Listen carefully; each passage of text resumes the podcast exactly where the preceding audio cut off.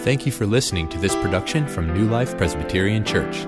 If you'd like to find out more, visit newlifepca.org. Acts 17, starting with verse 16. Now, while Paul was waiting for them at Athens, his spirit was provoked within him as he saw that the city was full of idols. So he reasoned in the synagogue with the Jews and the devout persons, and in the marketplace every day with those who happened to be there. Some of the Epicurean and Stoic philosophers also conversed with him. And some said, What does this babbler wish to say? Others said, He seems to be a preacher of foreign divinities, because he was preaching Jesus and the resurrection. And they took him and brought him to the Areopagus, saying, May we know what this new teaching is that you are presenting? For you bring some strange things to our ears. We wish to know, therefore, what these things mean. Now, all the Athenians and the foreigners who lived there would spend their time in nothing except telling or hearing something new. So, Paul, standing in the midst of the Areopagus, said, Men of Athens, I perceive that in every way you are very religious. For as I passed along and observed the objects of your worship, I found also an altar with this inscription To the unknown God. What therefore you worship as unknown, this I proclaim to you. The God who made the world and everything in it, being Lord of heaven and earth, does not live in temples made by man, nor is he served by human hands as though he needed anything, since he himself gives to all mankind life and breath and everything. And he made from one man every nation of mankind to live on all the face of the earth, having determined allotted periods and the boundaries of their dwelling place, that they should seek God in the hope that they might feel their way toward him and find him. Yet he is actually not far from each of us, for in him we live and move and have our being. As even some of your own poets have said, for we are indeed his offspring. Being then God's offspring, we ought not to think that the divine being is like gold or silver or stone, an image formed by the art and imagination of man.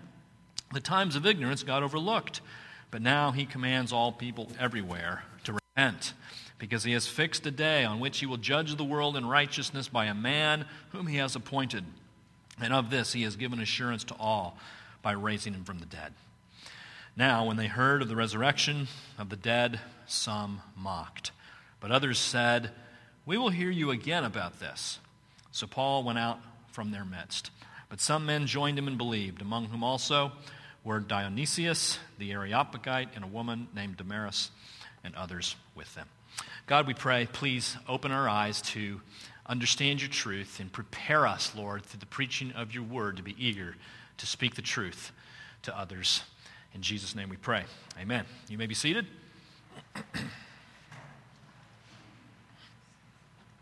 I saw a uh, news story on Channel 8 News, Channel 8, the uh, Indianapolis television station.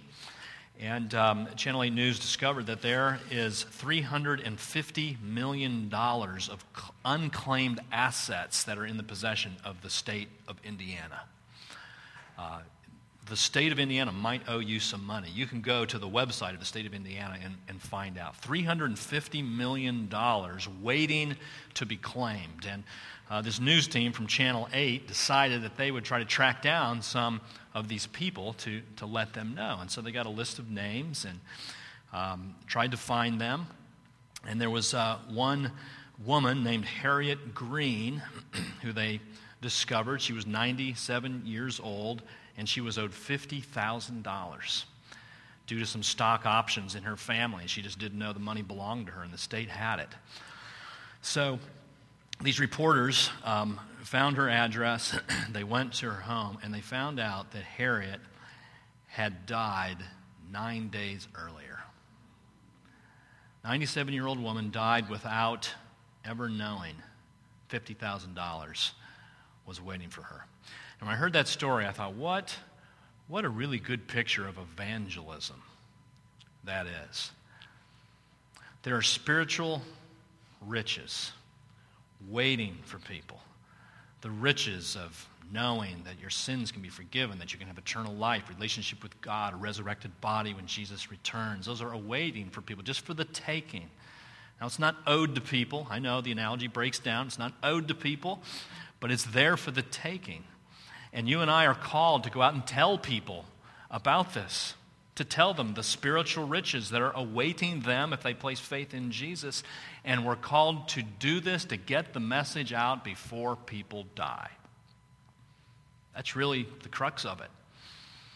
People die. We live in a fallen world. The Bible says that it is appointed for men to die once and then to face judgment. At that point, time is up.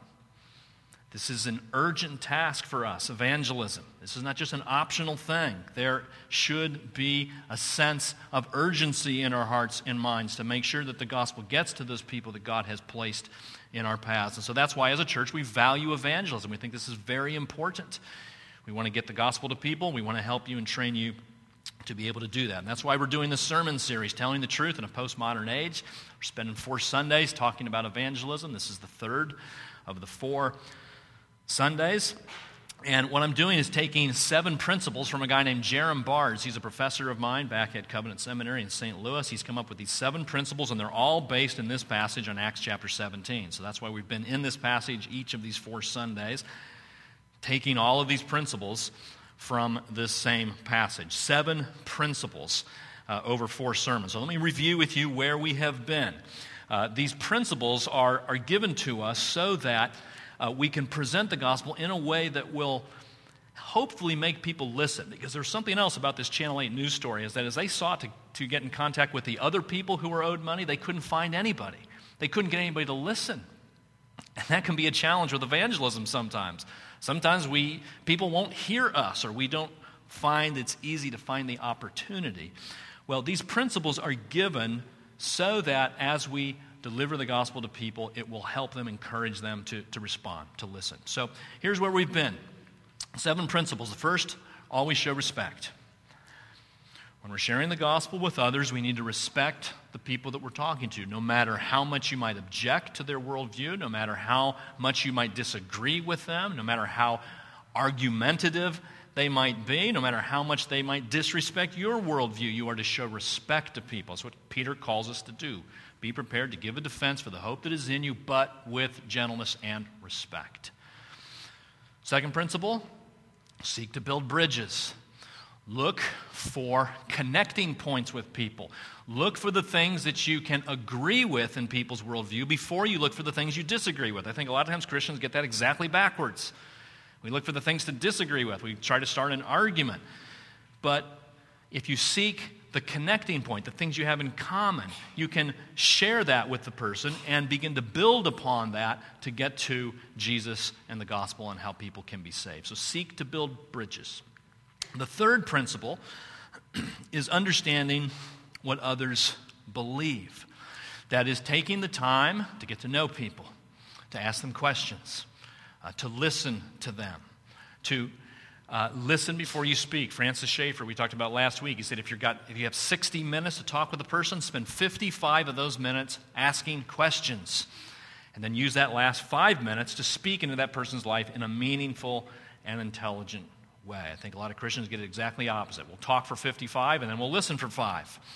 But if we're going to speak meaningfully to people, we need to know where they're coming from, and so we need to seek to understand what they believe. Now, that's what that video that you just saw was all about.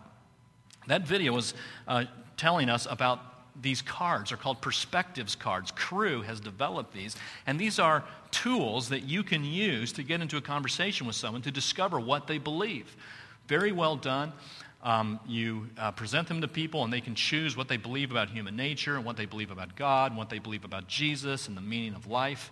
And they're just an excellent way to get into a give and take conversation with somebody uh, and to hear what they have to believe. So, we want you to know that this is not just something that we're doing in the abstract here, principles of evangelism, but we want to equip you and show you specifically how you can engage your friends and family and coworkers in evangelistic conversations. So, on Wednesday night, October 23rd, we're going to offer an evangelism workshop. Josh Hollowell is going to teach that. Josh was the guy who was here leading us in confession and assurance.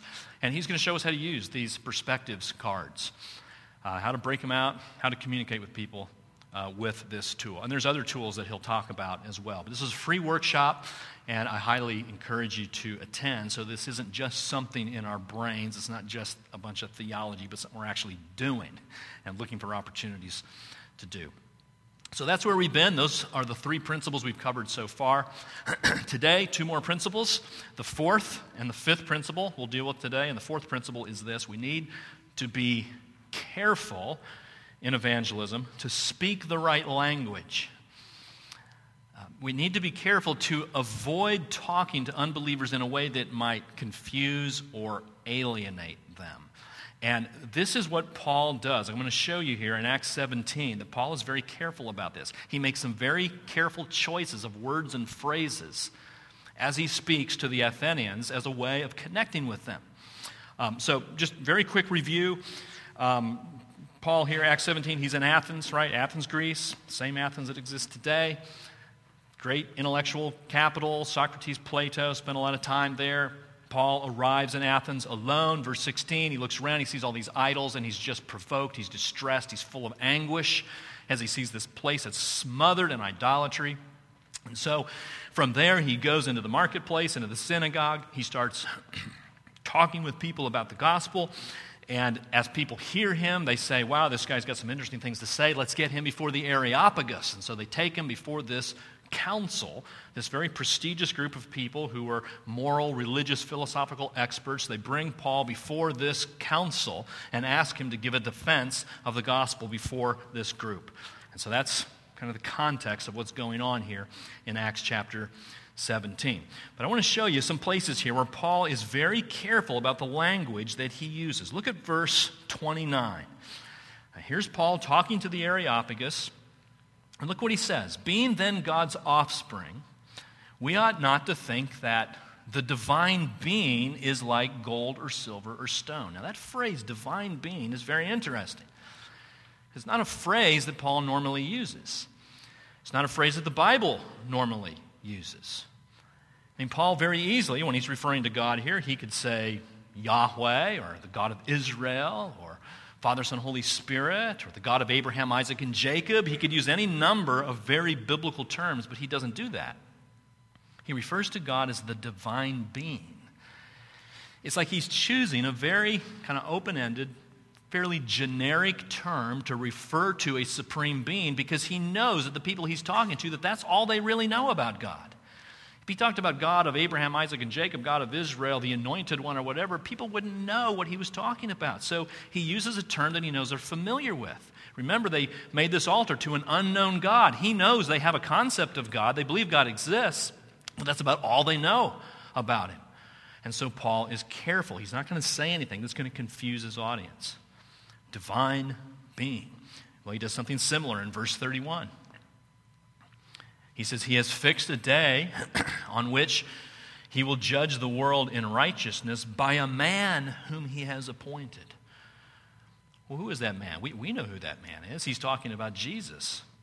But Paul doesn't mention the name Jesus, nor does he use the word Christ or Messiah or, or anointed one. He, he just refers to this man. That's a very carefully chosen term. He wants to get people's interest. Who is this man? If he talked about Christ, Messiah, again, these people wouldn't know what he's talking about. It would go right over their heads. So he's careful to not use language that would confuse. One more example, if you back up to verse 28, we talked about this a little bit last week. He says, For in him we live and move and have our being, as even some of your own poets have said, for we are indeed his offspring. I mean, very, I think this is just fascinating. So interesting that what Paul is doing here is quoting Greek poets, not quoting the Old Testament, quoting artists, poets that he knows the people of Athens are familiar with. And this first line here in verse 28 is by a guy named Epimenides, Greek poet, ancient Greek poet. He was writing this poem to Zeus one of the, the greatest of the gods in the Greek pantheon. And here's a stanza from this poem. Here's what it says by Epimenides They fashioned a tomb for thee, O holy and high. The Cretans always liars, evil beasts, slow bellies. For thou art not dead, thou art risen and alive forever, for in thee we live and move and have our being. Paul was familiar with that poem. He'd read it. He knew these Athenians, they know this Epimenides. They're a big fan of Epimenides. I'm going to quote Epimenides to them, and that's going to get their attention. That's what he does. He takes that line and borrows it. But what Paul's doing is not saying that Zeus is a proper god to worship. What he's going to do is say, What you're looking to find from Zeus, I'm going to show you how you can only find it in Jesus. That's where he's going. But he's using the language that they know. Does the same thing at the end of verse 28. For we are indeed his offspring. That poet's name is Aratus, another Greek poet. That's from a different, different poem, also written to Zeus.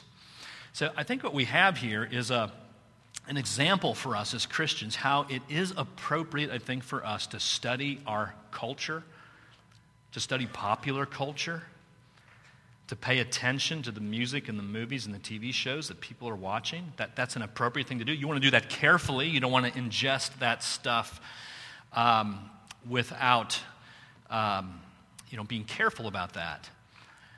But this is really an excellent way to get into conversations with people about the gospel when you can refer to cultural artifacts that people are familiar with. I mean, for example, you know, everybody knows about the Wizard of Oz, right?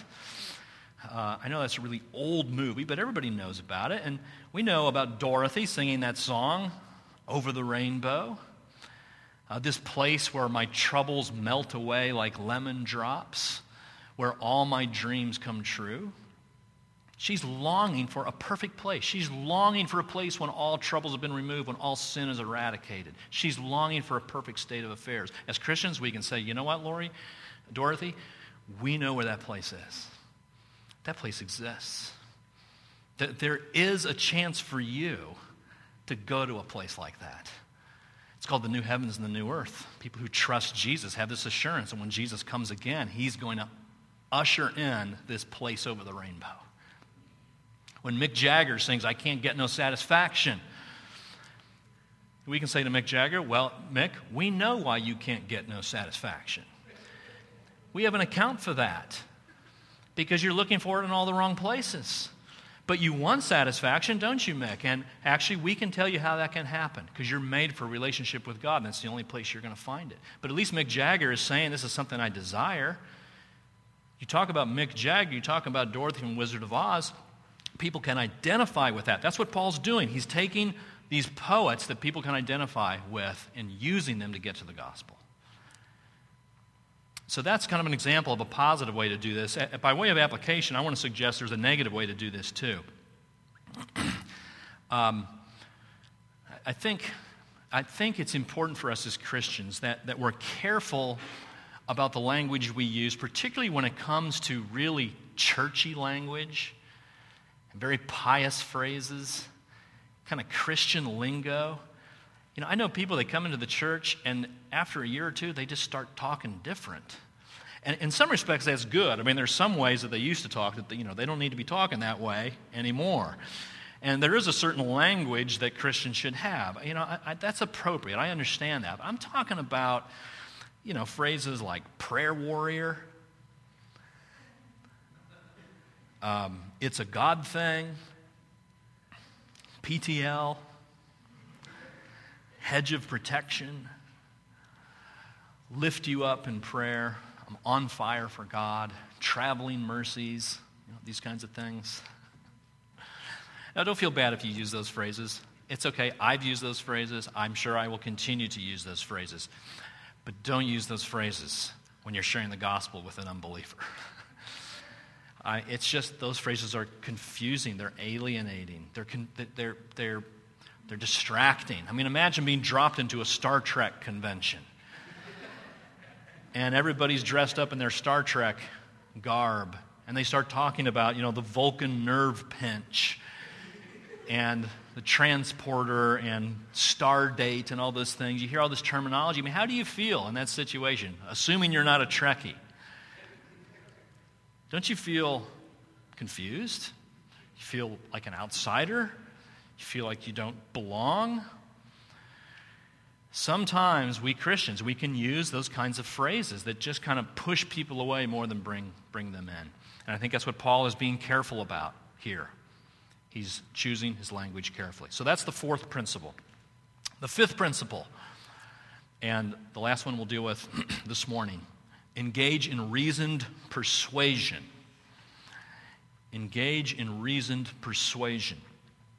Um, if you take seriously the principle about understanding what others believe, using the perspectives cards or however you might want to do that, what is very likely to ensue is a conversation, a dialogue, maybe even a debate of some sort, where you're going to be put in a position where you're going to have to use your reason to interact with a person because they're going to have questions. And you need to be prepared to do that. Paul was prepared. If you look at verse 17, when he gets to the marketplace, look what he does. He reasoned in the synagogue with the Jews and the devout persons and in the marketplace.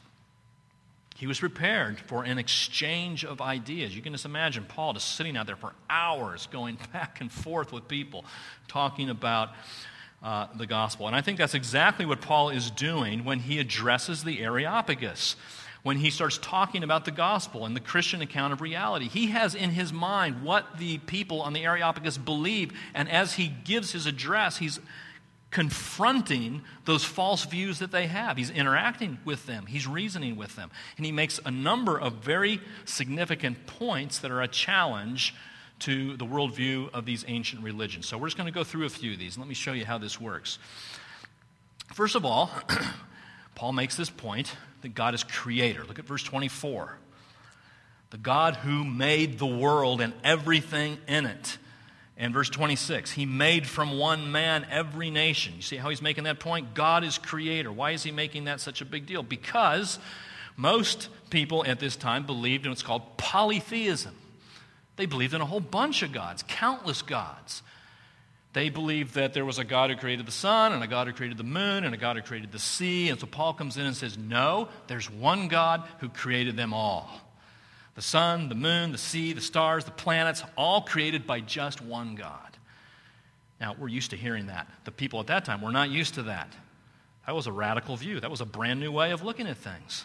But Paul's making that point, reasoning with them, interacting.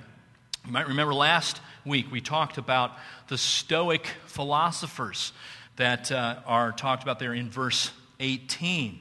Well, Paul is also addressing their view because remember the Stoics, they thought that God and creation were basically the same, that God was kind of uh, there was no distinction between God and creation, and that he was kind of trapped in this world. And so that's why God, or Paul says at the end of verse 24, that God is Lord of heaven and earth, and he does not live in temples made by man. God is not contained by buildings, he is transcendent, he is above the creation. He is distinct, He is Almighty Lord over all the universe. There's a big difference between God and His creation. There is the Creator and there is the creation, and there is a distinction. The Stoics didn't see that distinction. So Paul is saying you need to recognize that. The true God is above and beyond all creation. So he makes this point in verse 24. He also goes on to say that God is self sufficient in verse 25. Here's something really strange about the ancient religions. The ancient religions thought that the gods were needy and deficient. They thought that people could fill the needs of the gods by doing good things or offering certain sacrifices. And so the way people thought about it was that well, we can barter with God. I can give God something that He needs, then He'll give me something that I need. And we can have this kind of exchange of a relationship. Now, I know that probably all of you, myself included, have thought of God in that way, right? I'll do good things for God, and now He's got to do good things for me. But that's a pagan way of thinking about God. And what Paul says here is no, that's not the case. In verse 25, it's not that he's served by human hands as though he needed anything. What Paul is saying is that the true God, the God of the Bible, the Christian God, is not a needy God. He doesn't need anything. He doesn't need you. He doesn't need me. He doesn't need our service. He doesn't need our money. He doesn't need our worship. He doesn't need it. He has a right to demand it, but he doesn't need it. He's perfectly happy in himself. If God had never created anything, he'd be perfectly happy, Father, Son, and Holy Spirit, for all eternity. He doesn't need us. He's not lonely, he's not deficient, he's not lacking. But here's why this is such a wonderful thing to know because that means that if you have a relationship with God, that means that all that God has done to have a relationship with us is not because of a need that He has, it's because of a desire that He has to be with you, to have relationship with you. It's because he wants to be close to you. It's not because he wants to get something from you, it's because he wants to give something to you. And the thing that he wants to give you is himself in personal relationship. If God has needs, then you re- never really know is God doing something for me just because he wants to get something back from me, or is he doing this for me? Have you ever gone to lunch with somebody and had a meal, and at the end of the lunch, someone, the, the guy says, uh, Well, you know, I want to get now to the reason really that we're meeting. Uh, can you come over and help paint my house next weekend? You know, and you realize, wait a minute, this whole thing has just been for you to get me to do something for you. That's very different than the person who gets together with you for lunch, and at the end of the lunch, he says, uh, I didn't really have any particularly good reason for getting together. I just wanted to hang out. I just wanted to be with you. Just wanted to see you. You see, that's that's why God enters into relationship with us. He wants to give himself to us, he wants to be with us, wants to have relationship because he's self-sufficient, has no needs. That's the point Paul's making. Verse 26, God is sovereign. Now he's challenging the Epicurean view here. We talked about this last week. The Epicureans, they believed that God was so far away, so distant that he had no connection whatsoever to daily life on this earth so far removed that he had no interest in our daily lives. Well, what does Paul say in verse 26? God made from one man every nation of mankind to live on the face of the earth, having determined allotted periods and the boundaries of their dwelling place. God is so sovereign, so involved in our daily lives that He has determined exactly where you live. He has determined your address. Whether you live in a house or a condo or a dorm room, God has planned it that way. That's how interested He is in your everyday life. And Paul offers this as a contrast to this Epicurean view. And then the last thing Paul says here is that God is knowable. In verse 27, God has done all this that we should seek God in the hope that they might feel their way toward Him and find Him, yet He is actually not far from each one of us. Remember earlier, they had set up this altar to an unknown God. We can't know who God is. We can't know where He is. We can't know how to know. What Paul is saying is here is that God is right there. He's close to you, He's nearby. You can reach out and find Him. Just through faith in Jesus, you can have personal relationship, and He'll walk with you and love you. He'll be your king, your savior, your friend. You can be close to Him. He's not distant, inaccessible, but He's close. And so Paul makes this point in response to the views of these Athenians.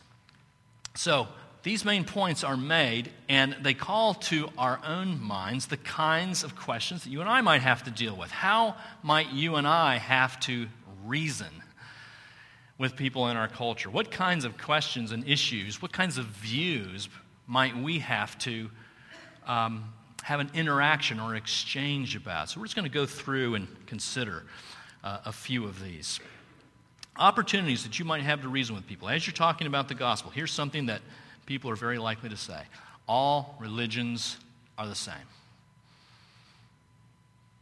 I mean, you're going to get that before too long if you haven't already. All religions are the same. How do you reason with that? How, how do you respond to that? Well, this is really not that difficult to deal with because all religions, by their own claims about themselves, are actually conflicting. There are so many conflicting truth claims among the various religions. Christianity says God is one in three persons. Islam says God is one, but denies that God exists in three persons. You'll offend a Muslim by saying that God is triune. Hindus believe there's thousands of gods. So, which of those is true? They're mutually exclusive. They can't all be true. They don't work together. There's contradictions there. And in fact, it's a little bit insulting, isn't it, to tell a Muslim your religion is just like Christianity? There's no difference. To tell a Christian your religion is basically just like Buddhism? Do you know that, Christian? There's really no difference between what you believe and what a Buddhist believes. If you're a committed Christian, that's going to strike you as very strange and it's potentially offensive. All religions are not the same. There's a guy named Stephen Prothero professor of religion, Boston University, written a lot of books, he's been on TV a lot, talks a lot about religion. Not a Christian, not an evangelical, describes himself as religiously confused. That's an honest man, right? And he's written a lot about this issue, and here's what he says about this notion that all religions are the same. He says, For more than a generation, we have followed scholars and sages down the rabbit hole into a fantasy world in which all gods are one. The ideal of religious tolerance has morphed into the straitjacket of religious agreement, yet we know in our bones that the world's religions are different from one another. And this is not a Christian speaking, this is a scholar just looking at various religions and saying, there's no way we can say they're all the same. Well, some people might also say, um, we can't really know for certain. So, how do you reason with that? I mean, why should I become a Christian? We can't know for certain that God exists. We can't know for certain that Jesus is resurrected. We can't have certainty about these things. Why would you commit yourself to something that you can't be certain of? So, how do you reason with that? Well, I mean, let's just think of regular daily life. I mean, how many things can we really be certain of? Mean, isn't it true that we make some very serious commitments in our lives in the absence of certainty? Every husband who's ever married a wife, every wife who's ever married a, a husband has done that in the absence of certainty. No one has certainty that this marriage is going to work. No one has certainty that this person is going to be the same person 20 years from now as he or she is now. When an employer hires an employee, there's no certainty that that's going to work out. When people come and choose a church and choose a pastor, there's no certainty that that pastor is going to be faithful and feed you well and shepherd you well. But you know where certainty comes from eventually? It comes as a result of commitment. When you commit yourself to a person, if you're in a good marriage, what happens is you commit yourself to the person, and over the years, your certainty about that person increases on the basis of your commitment. And God is a person, friends, and it works the same way. When you commit to God, commit yourself to Him, and engage in relationship with Him, over the years your certainty will increase. But the commitment comes before certainty, not certainty before commitment. And people get that mixed up. They want the certainty, they won't commit. They'll never get the certainty. Commitment comes first. This is just daily life. How about our legal system? We tell a jury that you are to make a determination about whether a person is guilty of a crime, and you need to do that with absolute certainty. Is that what we say? When the jury comes back to the court, we believe with absolute certainty this person is guilty. Is that what we ask? No. What's the phrase? Beyond a reasonable doubt. Because our legal system knows we can't expect certainty from people in issues like this. They can have a very strong degree of commitment, strong enough to be able to make a determination, but not certainty. So, um, this is not something that we should expect for people before they become Christians. How about sincerity is the most important thing? You'll hear this too. Doesn't matter what people believe, doesn't matter what religion they commit themselves to. All that matters is whether they're sincere, whether they're really committed to their religion, whether they follow it with all their heart. That's all that matters. How do we reason with that? What do we say to that? Well, you know those guys that drove those planes into the buildings in New York City on 9 11? Don't you think they were sincere? Weren't they fully committed to their religion? They're probably more committed to their religion than most Christians. But does that mean the religion they were following is true? In the Old Testament, you have a lot of religions that practice child sacrifice, parents sacrificing their children in a sincere desire to be good adherents of their religion. Does sincerity have anything to do with truth? Are we going to say that because these people were sincere, therefore their religion is legitimate? Of course not. Uh, how about um, people choose religion for emotional reasons? You'll hear this a lot too. The reason people believe in God is because they're looking for something to make sense of their miserable lives. They, they want meaning, so they make up a reason to have meaning. They want to think there's an afterlife, so they make up God, and make up heaven, and that just enables them to get through life. Just makes life tolerable for them. People believe in God for emotional reasons. How do you reason with that? Well, here's one way you could do this. You could say, um, maybe that's true, but could it apply equally to people who reject religion? Isn't it true that people might reject religion for emotional reasons? That people don't want to think that they're going to be responsible to a God. They don't want to think that they're going to be called to account for their deeds. They don't want to think that someone else is the captain of their destiny. They don't want to give up their cherished sins and rebellion. Could that not be a reason why people disbelieve in God? Emotional reasons. In fact, Aldous Huxley admits it. He said this I had motives for not wanting the world to have meaning. Consequently, I was able, without much difficulty, to find satisfying reasons for this assumption. For myself, the philosophy of meaninglessness was essentially an instrument of liberation, sexual and political. Do you see what he's saying? I want to just continue doing what I want to do, and if I come up with a worldview that says everything is meaningless, then I can do it. And it wasn't very hard for him to find a way to do that. So this cuts both ways. Well, one last thing. You might hear people say, My mistakes and sins are too great. I'm too bad. I'm too evil. You don't know the things that I've done. You don't know the shame I've carried. You don't know about my abortion. You don't know about my homosexual lifestyle. You don't know about the money that I've stolen. You don't know about my lies and deceit. How can God save me? How do you reason with that? Well, you could say, friend, really, are you telling me that God is not merciful enough to save you? That God is not mighty enough to deal with your sins? Are you saying that for some way that you are too much for Almighty God to handle? Is that what you're saying? Do you see how you're minimizing the love and mercy and grace of God by saying that somehow you're beyond the reach of God in this situation? And Paul says it this way in 1 Timothy 1 the saying is trustworthy and deserving of full acceptance. Christ Jesus came into the world to save sinners, of whom I am the foremost, the chief, the most serious offender. And yet I am the recipient of grace through Christ. There is nobody beyond the grace of God in Jesus Christ. So these are just some examples of how you can reason with people. You can think of many other questions, I'm sure. But let me clarify here as we bring this to a close that this is not, this is not an easy thing, reasoning with people in this way. Um, as you talk with people and as you get into these discussions, you know what's going to happen? There's going to be plenty of situations where you're not going to know the answers. Uh, you're going to make plenty of arguments, and they are not going to be perceived as convincing or persuasive. And there are probably going to be times when you're going to get into these discussions, and at the end, you're just going to feel like you pushed people farther away than brought them close. I mean, that's very likely to happen.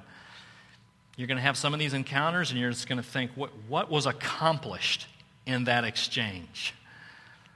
And I think that's exactly what happened perhaps with Paul. Because if you look at verse 32, when Paul talks about the resurrection of the dead, what do they do? They mock him, they shut him down. We're done with you, Paul. We're finished. We're not listening to you anymore. Paul's response, verse 33, he went out from their midst. He said, Okay, that's it. Walked out. How did Paul feel at that point, do you think? Did I accomplish anything in that discussion? Was that really worth my time? All that time I put into thinking about that address, and they just shut me down, and now I'm gone. Well, look at verse 34. Wonderful verse. Some men joined him and believed. There, there were a couple, there were a few, there were some that God reached through this difficult encounter. And friends, when you're talking with people about the gospel, you're sharing the gospel, you're reasoning with people, and you're feeling like a total failure, you're feeling like you're not making any sense at all, never discount what God might be doing in that situation.